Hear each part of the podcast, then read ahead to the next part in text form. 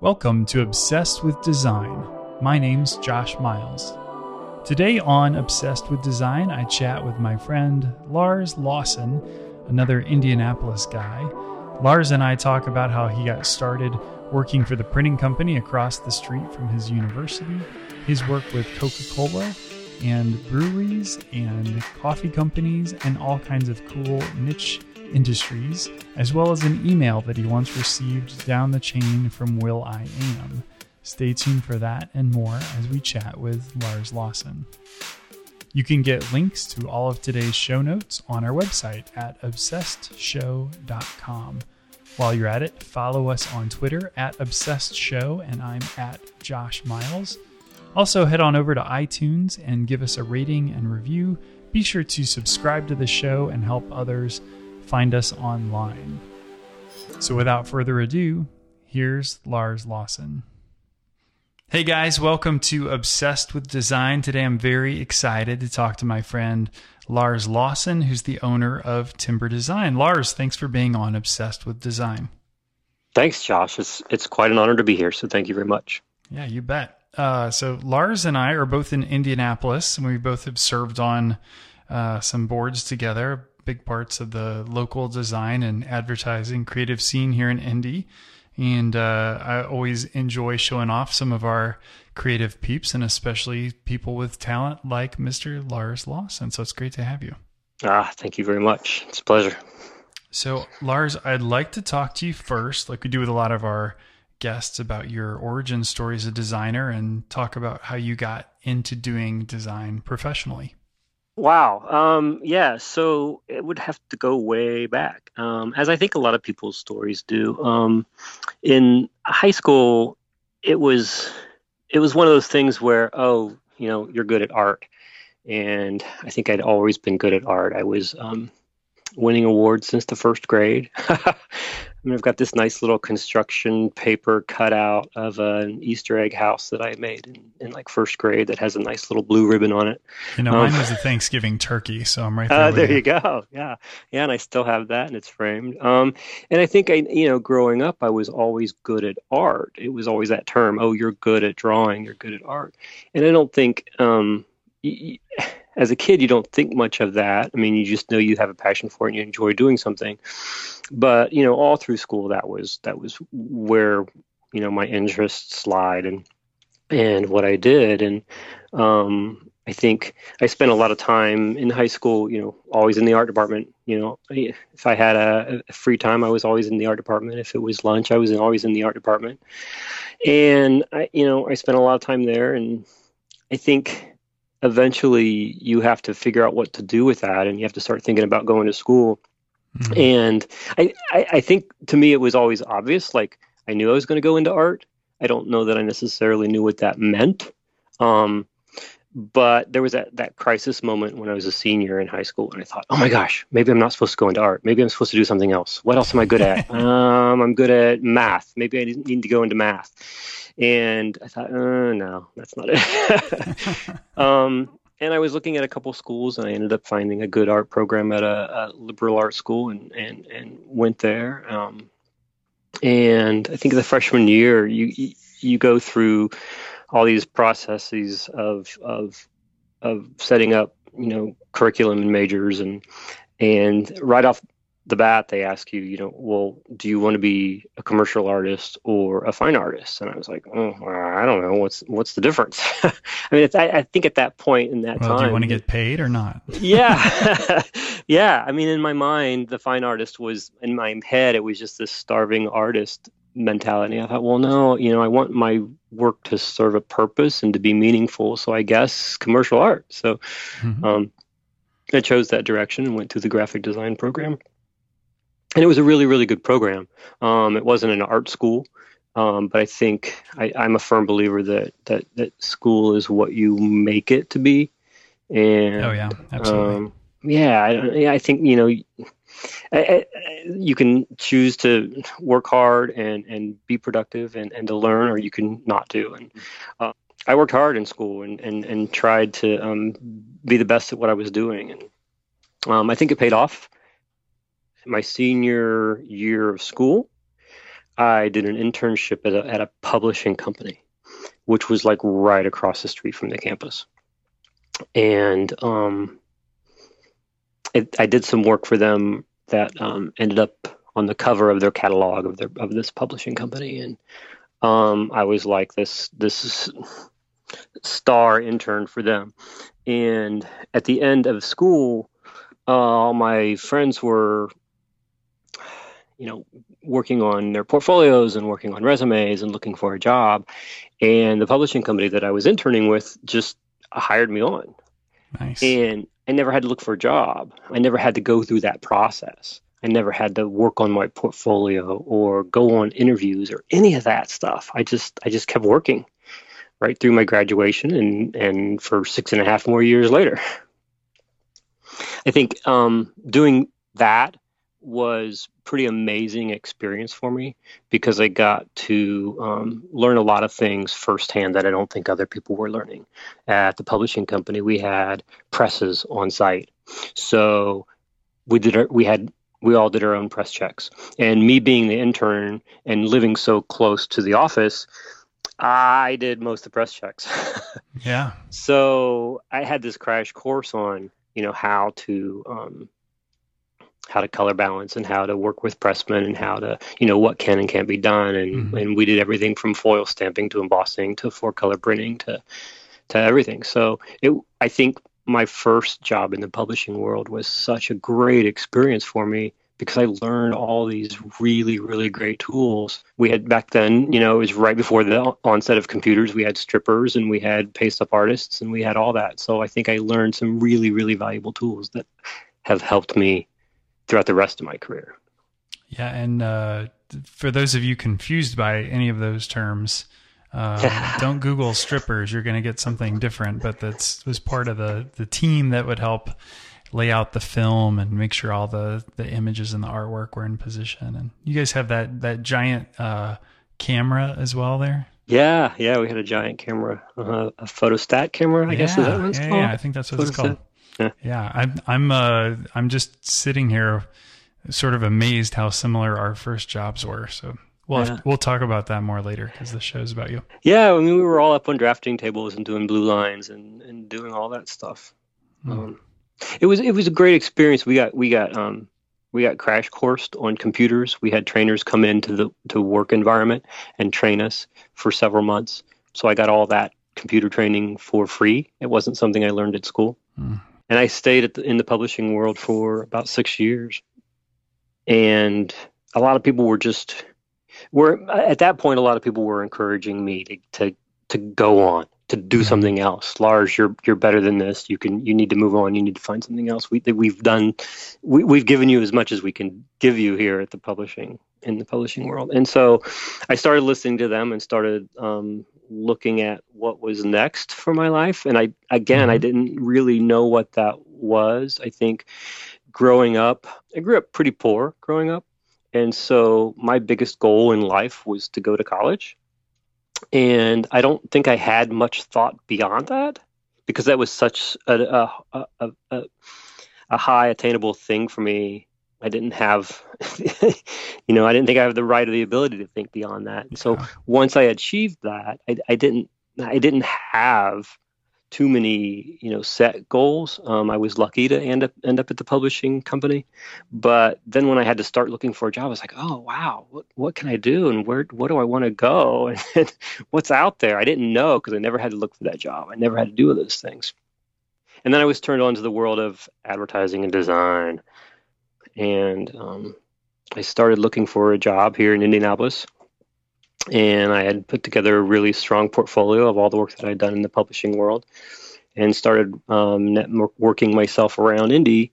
And it was a really, really interesting co- process because um, I think with anything, you know, people would look at my book and say, "Oh my gosh, you're amazing! I I, I need to call so and so. I'm going to send you over there. I'm going to send you to this agency. I'm going to send you to this agency. You're really strong. You've really got good work. Oh, but you don't have any advertising experience." and I was like, well, wait, what does that mean? you just said you just raved about my book. So, I mean, that was a really interesting process because pe- it's easy to see how people get hung up on certain things or how people get pigeonholed into ideas or in what they can and can't do. I, I think we, as as creative people, as designers, we see that all over the place. But that was my first experience of it. It was like, whoa, wait, huh? What do you mean? Yeah, it's like uh, one of our first interviews when we talked to Von Glitchka. He was talking about this guy that wanted to hire him to do a turtle illustration, and he he sent them all these other illustrations that he had, all these other animals and creatures, and they're like, "But but there's no turtles in here." And he's like, "Look, man, I I can do a turtle." so yeah, and he didn't end up getting the job because they were not convinced that he could do a turtle because there was no turtle. So it's isn't that amazing? It's funny how uh, how stuck you can get. Yeah, I think I once in, in early in my years of advertising had somebody ask me, you know, a, a, a, an account executive not convinced that I could design a neonatal brochure because I wasn't married and I didn't have kids. and I was like, well, what do you mean? yeah, yeah, that's interesting. But I mean, luckily, I was I once found, a baby, so I, I think right, I can right. pull this off.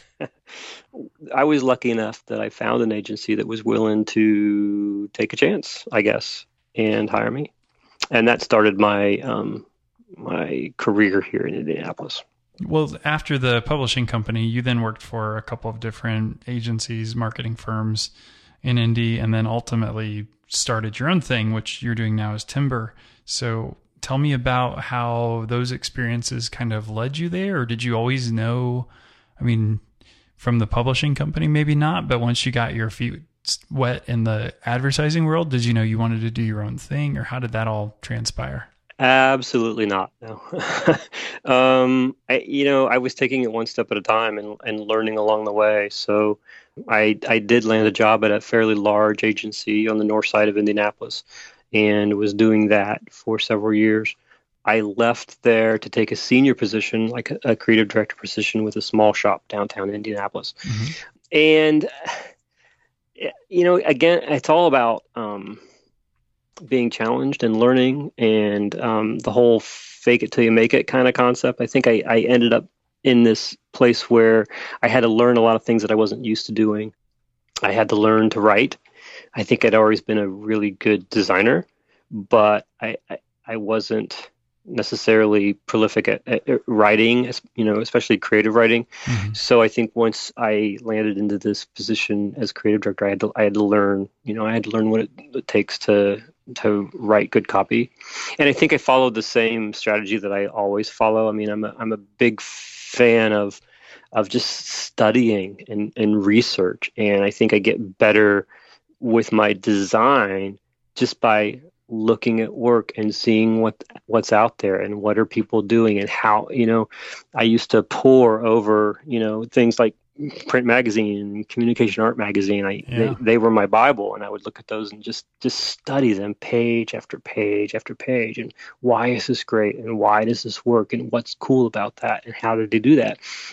And i think when i started trying my hand at the writing side of things i did the same. Um, I, the same strategy. It was like just just looking at things, looking at award-winning things, breaking it down and trying to figure out why does it work? Why does it not work? Why is that clever? Why is that cheesy? Why did you know? Mm-hmm. And just and learning that way. That's been a big part of my learning process. So I think it's amazing how many uh, young designers or young creatives don't take the time to look at the stuff out there and unpack it. You know, I I know one of my first jobs, I would get on the the server and open the cool projects that we had done in the past and look at how the designer had built a file and look at how things went mm-hmm. together and try to understand like why mm-hmm. hmm do they have an effect? No that's just type over an image. Why do i like that so much? And try yeah, to understand and that. that's awesome. I mean that's great because so many people don't even care about that stuff you know? Mm-hmm. they'll throw a file together and it'll be sloppy or messy or whatever i think from there i went to um, a video production company that was looking to expand into print and design side of things. They had a lot of clients that were coming to them that were saying, "Great, you've produced this great video for us. Can you do this logo for us to throw into this video, or can you do these brochures or whatever?" And I was kind of hired into to learn that side of you know the design world, the creative world, to learn animation, to learn video production, but also to head up the print and design side of of their business. Um, again, it was great experience because here I am. Now I'm learning um, After Effects and 2D animation, and it's all just piling up. Where my last company, I had to learn writing, and and, mm-hmm. and my and at the publishing company, I got you know the press experience. I think I've been lucky at the places that I've been to get key experiences along the way that have helped me evolve into where I am today. Very cool. So, at what point at this uh, was it from the video company that you ended up launching Timber? Yes. Yeah. I was I was there about six and a half years, which is about as long as I've stayed anywhere, I think. And eventually, we just parted ways, and I wasn't sure what I was going to do. I was touring with a lot of different things. I um, and then I had a a client basically call me who I had stayed in contact with. Um, at the last place I was with, I was always trying to bring business into the door, you know, and kind of earn my keep there mm-hmm. and, and, and go above and beyond just the design side of things. And, and I'd stayed in touch with this guy. And um, right after I had left the video production company, this guy calls me and said, Hey, our, our agencies closed their doors. They just went out of business. Are you still interested in working with me? And I said, absolutely, but I'm no longer with the company. I'm kind of on my own now. And he said, great, no problem. Come on in. and I think that's what helped launch Timber Design Company was this really great client right off the bat that just happened by mm-hmm. chance. Um, I wasn't, I was, you know, like I said, looking at different things to do, you know, playing with starting my own business, trying to figure out if that's what I really wanted to do or not, was really definitely leaning that way. But when you get a call like that with the client offering you, you know, a retainership, it's like, well, all right, here we go. Let's do this. Hard to argue with that. Yeah, yeah. so I was I was lucky in that that that that, that happened for me. Cool. So today, Timber is is basically a solo practice, right? So tell me about. I mean, obviously, there's so many different ways to staff and manage creative agency. What's your um, what was kind of your strategy around doing the the one man show thing? Yeah, um, interesting because nobody seems to think that I am. I get emails and, and comments constantly about um, the size of my company and, and people wanting to come work for me. And I don't think people realize that I'm a one man shop a lot of times.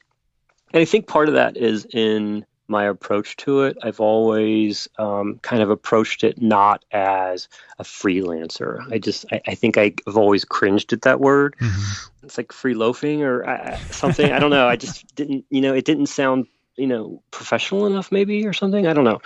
To me. And yeah. um, i just eh, with my past experience i thought well i can do all these things. Why would i not market myself any differently? I mean i can do these things. I'm a full service agency. I just happen to be a one man person.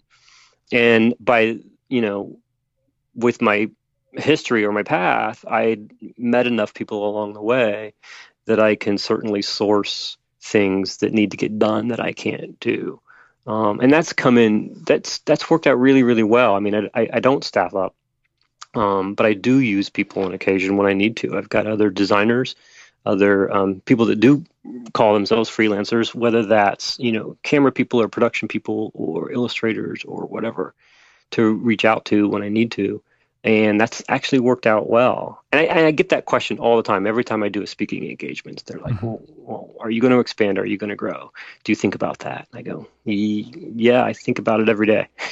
but at the end of the day, I always decide, "Yeah, no, not today." and and I think some of that has to do with how much I enjoy doing what I'm doing. I think, mm-hmm. um, and it works and as long as I can continue to handle the work and stay busy and stay happy, then, you know, I don't know. Who what knows? do you feel like would be a good driver for you to decide, you know what, I'm going to hire two guys next month? You know, what, what would cause you to say, I, I think I need to do this differently? If I ever got probably overwhelmed or so much work that, you know, if I had other, you know, more clients come on that where I didn't feel like I could keep up on a, on a regular level, I mean, there's definitely been t- those times when I've not seen the light of it at the end of a tunnel, mm-hmm. but I've always gotten there. And I think that if I got you know enough work, I would I would first of all make sure that the work was going to be there and going to be steady enough to hire somebody on. But then I I I think I'd still be kind of you know cautious about moving in that direction because I, I would want to do it right and I wouldn't want to do it where I could offer somebody you know security and stability and all those great things you know, so many of the designers that we've talked to on the show, we talk about that one thing that they're most obsessed with, or at least kind of the premise of the show is that designers are typically obsessed with many things. But tell us about one thing that you're really obsessed with right now. Um, right now, I think I am obs- obsessed with um, typography um, and lettering. I seem to become more and more obsessed with that a lot um, playing with type fonts, tearing them apart, um, making my own lettering, doing my own hand lettering or styling. That's kind of become more and more a thing that I'm obsessed with, I think. Well, I think one place where I've seen you do that before is um, you've had a couple different projects that you've shown off that were uh, ambigrams, where it, you know, the word reads one way when it's right side up, and if you flip it over, it reads as something else, or also reads uh, upside down. So tell me about how you got into the specifically into the ambigram space of typography and and uh, what the attraction was there. I, I, it's interesting because again, I think it was just I got lucky, and I think it was by chance, and I happened into this thing. It happens a lot when we. Um, it was we were we have this thing in Indianapolis, as you know, as some of your listeners probably don't. There is an agency in in town who um, has a client at a film festival, and so he solicits a lot of other designers and illustrators throughout Indianapolis to contribute to this client's needs, and we all enjoy reinterpreting movie posters. And um, I participated in that the very first year that he did it, and um, it was interesting because I was sort of at that point being typecast. I think again, I think with Timber Design Company as my name and my look is all very you know brown and earthy and outdoorsy and all those things, mm-hmm. which represents a big chunk of who I am. But it, it, it, the philosophy of my business falls along those lines too. And I was getting a lot of clients at the time hiring me. Oh, we like this look and we like this earthy look and we like what all your stuff. Can you do that for us? And which is great. But I think I was at that point where like I was going to, I wanted to rebel against that. And so as far as the movie poster competition and, and show goes, I chose a movie that I thought would be like totally anti timber design company. I chose Cinderella and I thought, oh, this is going to be great. It's going to be pink and it's going to be frilly and it's going to be all these things that, that I'm not. Um, I think I spent two weeks working on a design that was decent. I liked it. And I ended up scrapping the whole thing and doing another design that was very, very earthy and brown and, and, and, and textured and all these things. But as a part of that, one of the things I was doing was showing the two sides of Cinderella um, the poor pauper side of Cinderella and the glamorous ball side of Cinderella. And so I got to playing with that. I'd seen some ambigrams before where the the words flip and do that sort of thing. And I thought, well, I, you know, I'm going to try this. I'm going to sit down and doodle it out, and I'm going to see if it works. And if if it, if it doesn't work, I'm going to scrap it. And I think I just started sketching and started playing with it and playing with it and playing with it and then all of a sudden it was it was there and it was done and it worked and it was like oh my gosh it, it works and that wow that was easier than i thought it was um, and it became part of my poster for Cinderella was this word Cinderella that read the same right side up and upside down. And I think over the years with that movie poster series, I kind of kept that thing going. And, you know, I, would always sit down saying, okay, I'm going to try it with this word and see if it works. And it does. And so, I mean, sometimes it takes longer than others, and some things are more challenging than others. Doing the um, lettering for Dr. Jekyll and Mr. Hyde movie poster. Um, I think I spent weeks and weeks and weeks on that lettering alone just because I wanted it to be perfect and it, and it and it reads actually different when you flip it over, it reads Dr. Jekyll one way and it reads Mr. Hyde the other way. And that was mm-hmm. hard.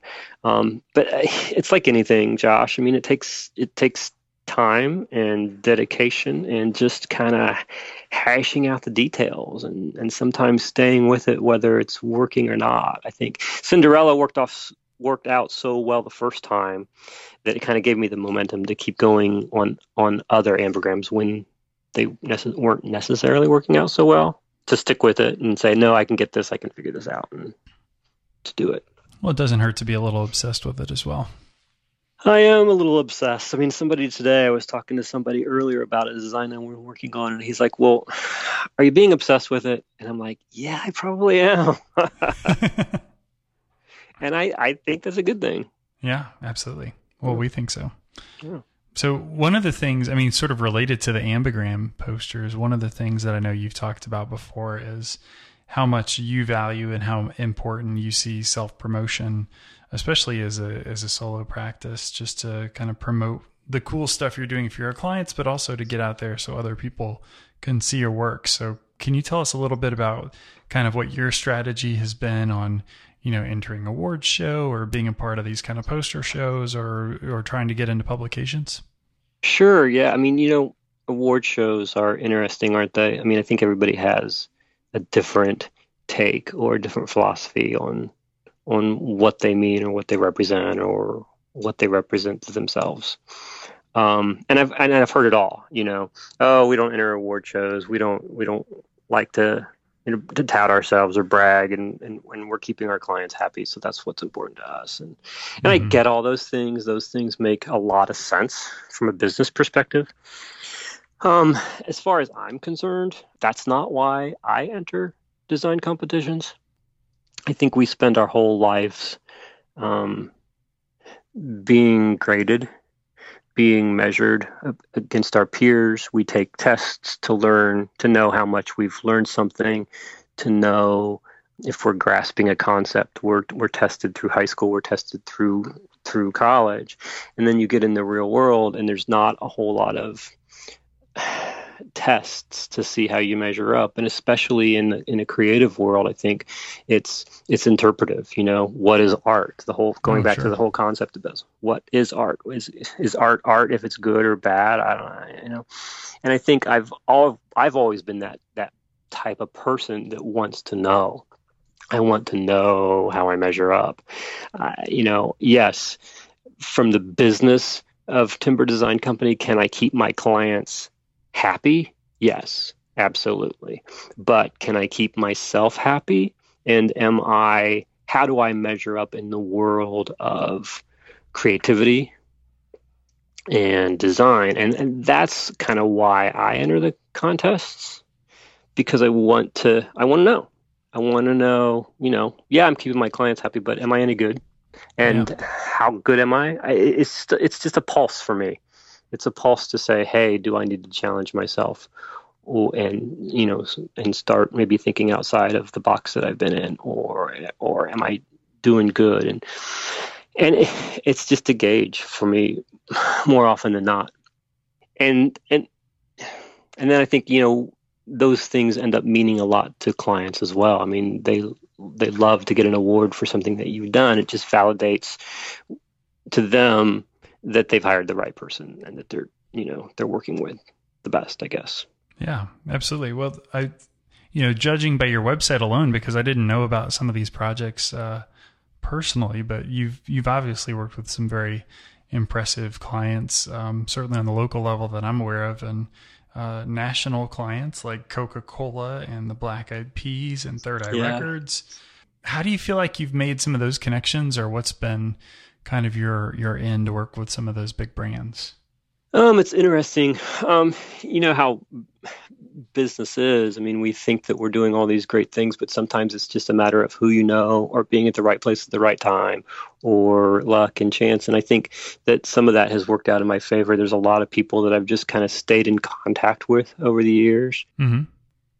I think I listened to a little bit of, of Amy and Jen Hoodzpah and them talk about how they've they've they've always stayed in contact with everybody they've ever met, and I think that's important right. for a business. I mean, as long as you you know to to just keep. Uh, out there and keep yourself communicating. And that's hard for somebody like me, being an independent guy, where I'm not in an office with a bunch of other people. I have to do those things. I have to schedule lunches out. I have to keep communicating with people, or I think I'd go crazy sometimes. and so that's that's that's a big, big important part of it. Um, it's just people that I've constantly stayed in contact with over the years, and then a project will come up and hey, you know, so and so is working on this. Would you be interested in being a part of it? And you're like, yeah, sure, absolutely. It's interesting because the like working with the Black Eyed Peas, it's such a it was such a removed sort of thing. I was working with an agency out of Atlanta who was working with if I can get this right, Network Live, who was working with AOL, who was working with the Peapod Foundation, who was working for the Black Eyed Peas. I mean, it was like six times removed. right. But it was just that connection that I had that made it all work. So I think that's the same way with Coca Cola. I just happened to be um, at the right place, working with the right people to take on that project. So I was totally picturing Fergie sitting at your desk with you, like over your shoulder. And... no, well, it was interesting because you get on um, email change because chains when you know the world we live in now, it's all digital and all remote and everything. And to get emails coming back to me that might have will.i.am in there somewhere that says, "Yo, this shit is dope," and it's like, "Oh, that's awesome." so that was fun. That's really all we're looking for is yeah. an email from will.i.am. Exactly. Never mind the the awards validation. If you get an email from will.i.am, I think you're pretty good. There you go. I mean, and I've, I've it's it's stuff like that that really kind of blow my mind. I mean, I once got an email out of the blue from J.J. Abrams just mm. saying, "Hey, I've seen your stuff in print magazine and just like it. Wanted to say so." So those kind of moments when you with that touch of celebrity, it's like, oh, that's kind of awesome. Nice. So besides the the huge guys, I think you've done a lot of work, and, and, a lot of the stuff that I'm familiar with is your work kind of in the food and bev space and microbreweries and coffee companies and like I think so many young designers like if they could just wave a magic wand and do work for clients, I feel like your client base is what all the young designers would would totally go after. So, how do you think you've um, appealed to that world?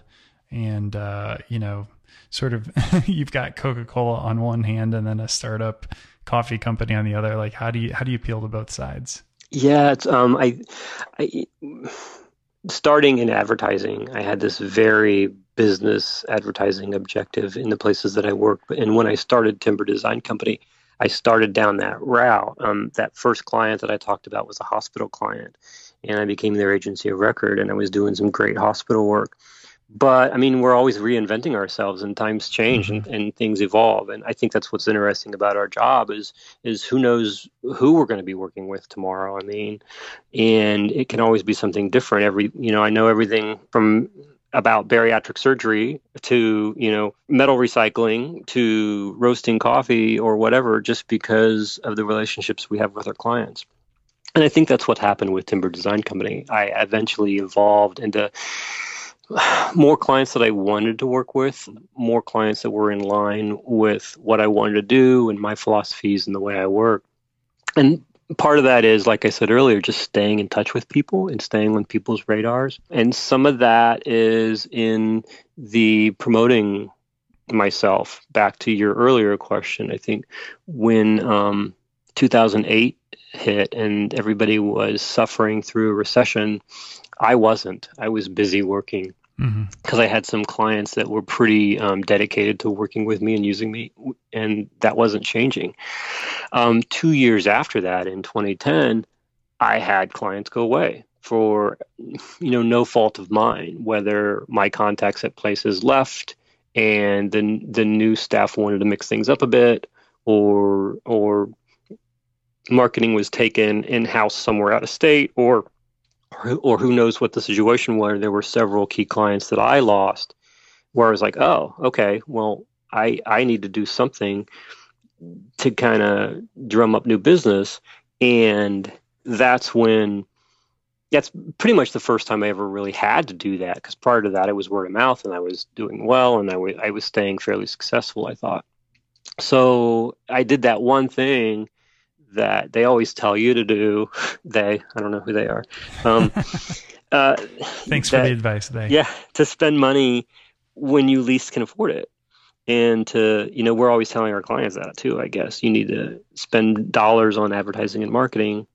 And so I decided to do that. But I decided to do that in a way I wanted to create a piece that could represent myself, that sh- could showcase um, what I could do um, spent a bunch of money in having it printed and just started shopping it around, just mailing it out and contacting people and following up with all that. And I, I, it, I just, I happened onto some key clients that made a really big difference. They, they received the piece and they'd call me right away. And all of a sudden we've got this relationship going. So it paid off for me in the long run. And, and I'm glad. And I still use that piece today but I, at that point that's when i started you know really focusing and saying okay well i've done this advertising thing and i've done i've worked with these kind of clients and these kind of corporate clients. What else do i want to do? And i started just kind of target marketing those smaller places the food and beverage industry the coffee shops the the outdoor recreation places the breweries and and it's worked out. So i'm really kind of thankful for that.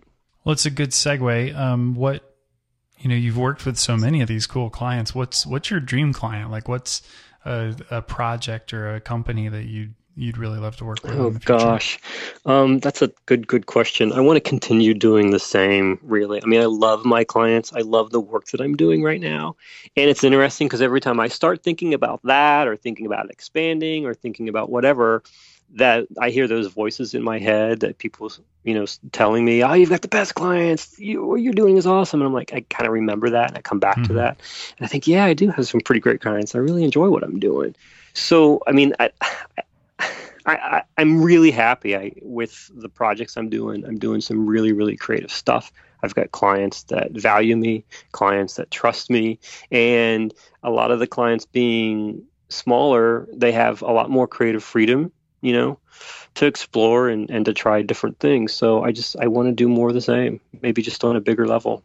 Well, it sounds like you've got a great batch right now, but you know, when when that new client calls you up or prospective client, they're saying, "Lars, we love your work," or you know, we heard your name. Like, what are what are things that you look out for? What are the red flags that you that kind of make you think, mm, "This isn't going to be the right fit"? you just have to have those conversations. You have to have those sit downs with the client and kind of talk it out. And I think you just you know based on how that conversation goes. I think it's it, a lot of it has to do with how comfortable they feel with you, how you know much they like or respect your work, and and a lot of times I'll feel it. I'll know it right away. You know, well he's he's you know, this person's hesitant or or um, you, you might not click like you had expected to. Mm-hmm. Um, and a lot of times it's it's kind of feeling out budgets if they're going to be able to afford you. I think that's a lot of times what you don't know going into some of the the types of clients that I have with the with the local restaurants and things like that, you never know. First of all, what people are going to want to spend money on, mm-hmm. and what they're willing to spend money on. So I have a pretty standard rate for like branding and identity and stuff like that. And you you never know. You never know what to expect. And I, that's always a good starting point because either they are open to that and can afford it and want to spend their marketing dollars there, or they don't. Um, and so it's really inter- interesting because you never really know who's going to be okay with it and who's not. So what about when you hit a rough spot either with a client or project or you're, or you're just stuck, you know, just don't know what to what to do, what's how do you how do you get yourself out of that kind of spot? Uh gosh, good question. Um I don't know. I I, I keep working. You, you just have to keep plowing through. I worked on a project recently where I spent several weeks just doing nothing but this branding concept.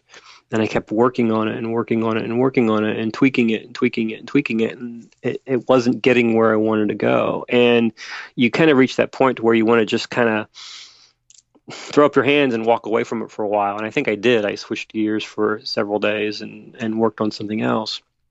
And a lot of times for me, it's just you've got to keep going, keep digging through it and mm-hmm. whether you want to or not. And i eventually ended up scrapping everything that i had worked on before and tried a new direction. And then all of a sudden it clicked and it worked and it was there. But it's hard sometimes. It's hard to get there. It's hard to get through that mud sometimes because we so want to stop you know and say okay this is good enough.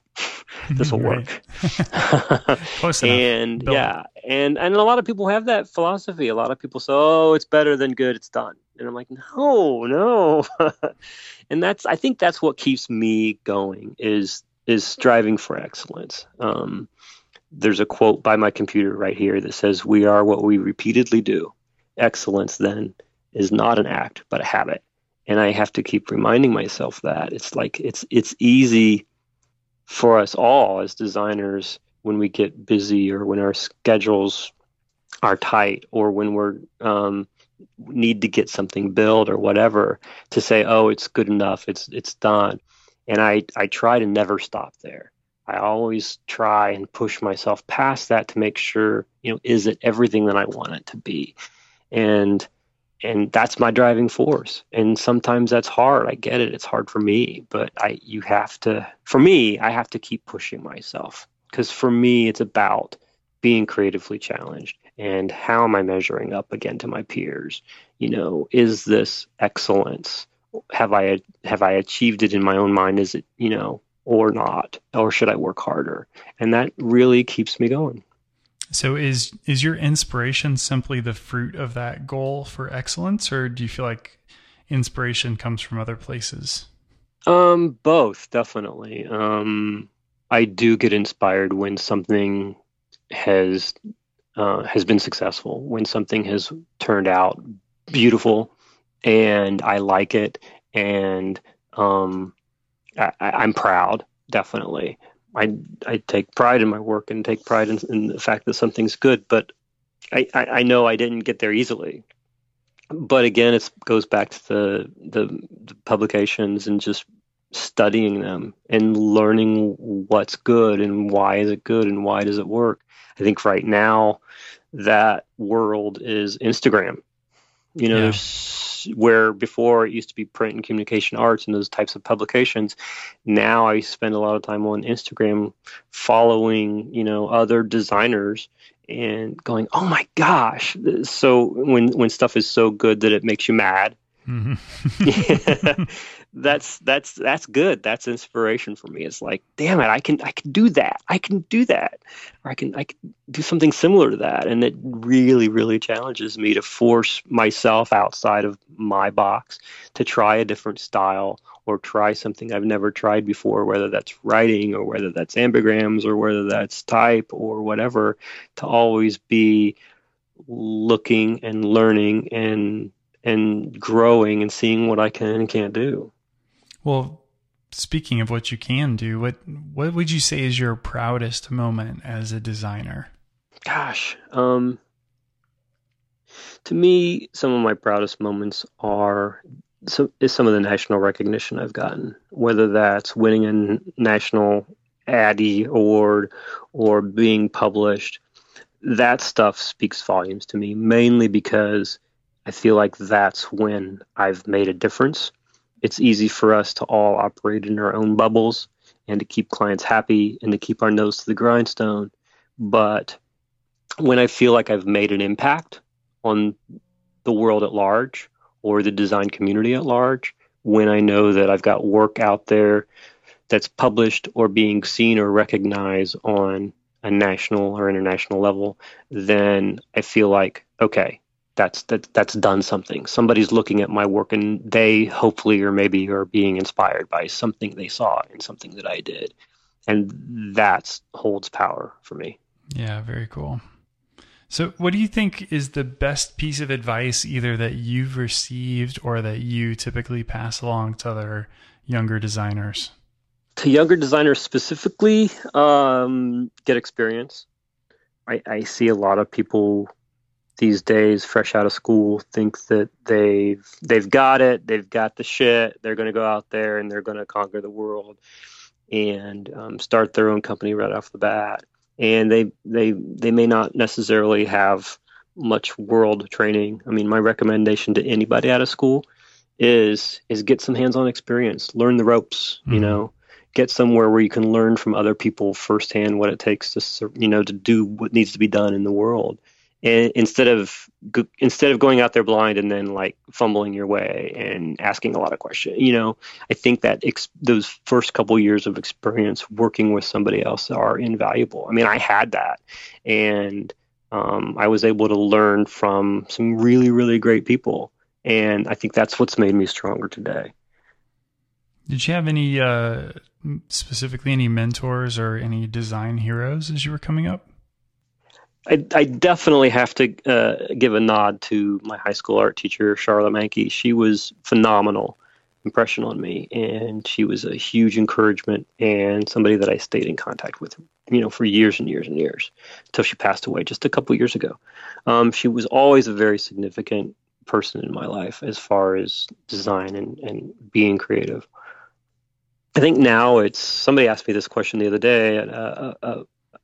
Woodworking friend of mine who's inspired by all these by all these great names that are um, architects in history or designers in history. And I, I never really had that. I never looked at um, historical designers and drew inspiration for them for some reason. I just never had that connection. I don't know why, but I, I, now I think it's more modern you know current people you know like i mentioned earlier instagram i follow a lot of people on instagram so just being able to look and be inspired by work from you know Chad Michael or Nick Slater or Kevin Cantrell or any of those people that are on Instagram, that's kind of you know those are that's inspiration for me. Cool. Yeah, we'll have to get each of those guys on the show too. Yeah. So as we're kind of wrapping things up here, um, maybe with a with an eye to the future, what do you think you'll be up to in ten years? Uh, no idea. No clue. I think our, our world is always invol- evolving, and I love that aspect about it. I love the fact that we don't always know what we're going to be doing tomorrow, and I and I don't. Um, I hope to be continuing doing the same things I'm doing now. I mean, I, I love what I'm doing. I love the hands-on. I love the client relationships. I love being creative, and I want to do more of that, and I want to do it on a bigger scale. Um, I'm I'm definitely looking, as I think a lot of people are these days, into um, product lines mm-hmm. and things like that. There are some ideas there that I'm toying with to hopefully introduce sometime soon. So, very cool. Well, that's a good teaser for uh, in a couple weeks where you hope to have uh, a product line designer on here. So we'll we'll just leave that at that. Awesome. Lars, it's been great catching up with you. Before I let you go, maybe you could tell us a little bit about where our fans can find out more about you or see some of your work and what's the best places to connect with you. Oh, absolutely. Um, Instagram would be the a big strong connect. That's um, Lars Indy, L A R S I N D Y on Instagram. Would be a great way to see what I'm up to. Um, and my website is timberdesignco.com. Very cool. We'll definitely link up to all of those things on the show notes. And thanks again for joining us, and thank you for being obsessed with design. All right, guys, that's show number 13 in the books. Thank you so much for joining us today for Lars Lawson. You can get links to all of today's show notes on our website at obsessedshow.com. Be sure to subscribe to our show on iTunes, give us a rating and a review, and please help others find the show tweet to at Josh Miles or at Obsessed Show and let us know who else you think we should interview. Until next time, thanks, guys. Bye.